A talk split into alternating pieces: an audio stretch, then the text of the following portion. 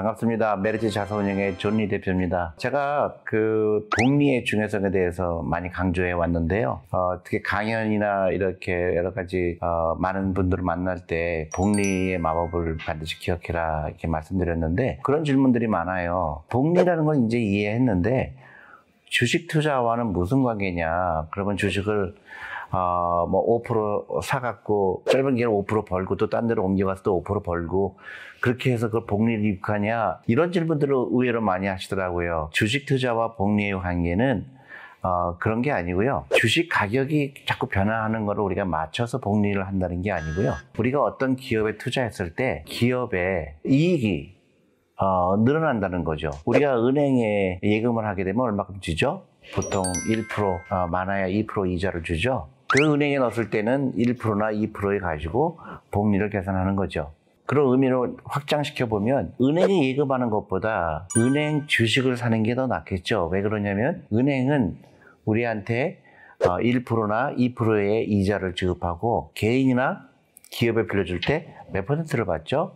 보통 5%도 받고 또 사람에 따라서는 7%도 받고 하죠. 그래서 은행을 소유하는 사람이 은행에 예금을 한 사람보다 훨씬 더 높은 복리 효과를 누리게 돼 있죠. 근데 이제 기업 입장에서는 은행에서 5% 6%의 어, 이자율을 가지고 얼마를 다 벌어야 될까요? 물론 5% 6%를 빌렸는데 이익이 5% 6%밖에 나지 않는다 그러면 아무런 의미가 없겠죠.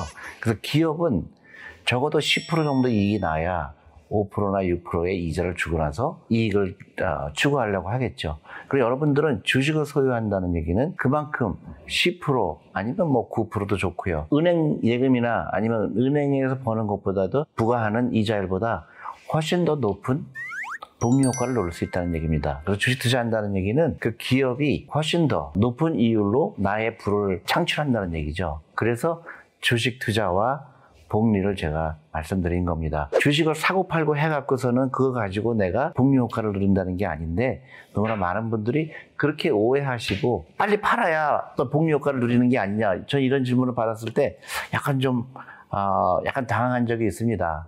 그 결국은 주식에 투자한다는 거는 그 주식, 그 내가 투자한 기업의 이윤이 계속 늘어난다고 가정했을 때 나의 복리 효과를 누릴 수 있다는 거죠. 그래서 어, 주식에 투자하는 거는 복리를 누리는 거나 마찬가지다. 근데 가장 높은 복리를 누릴 수 있는 가장 어, 확률이 높은 거다. 이렇게 이해하시면 되겠습니다.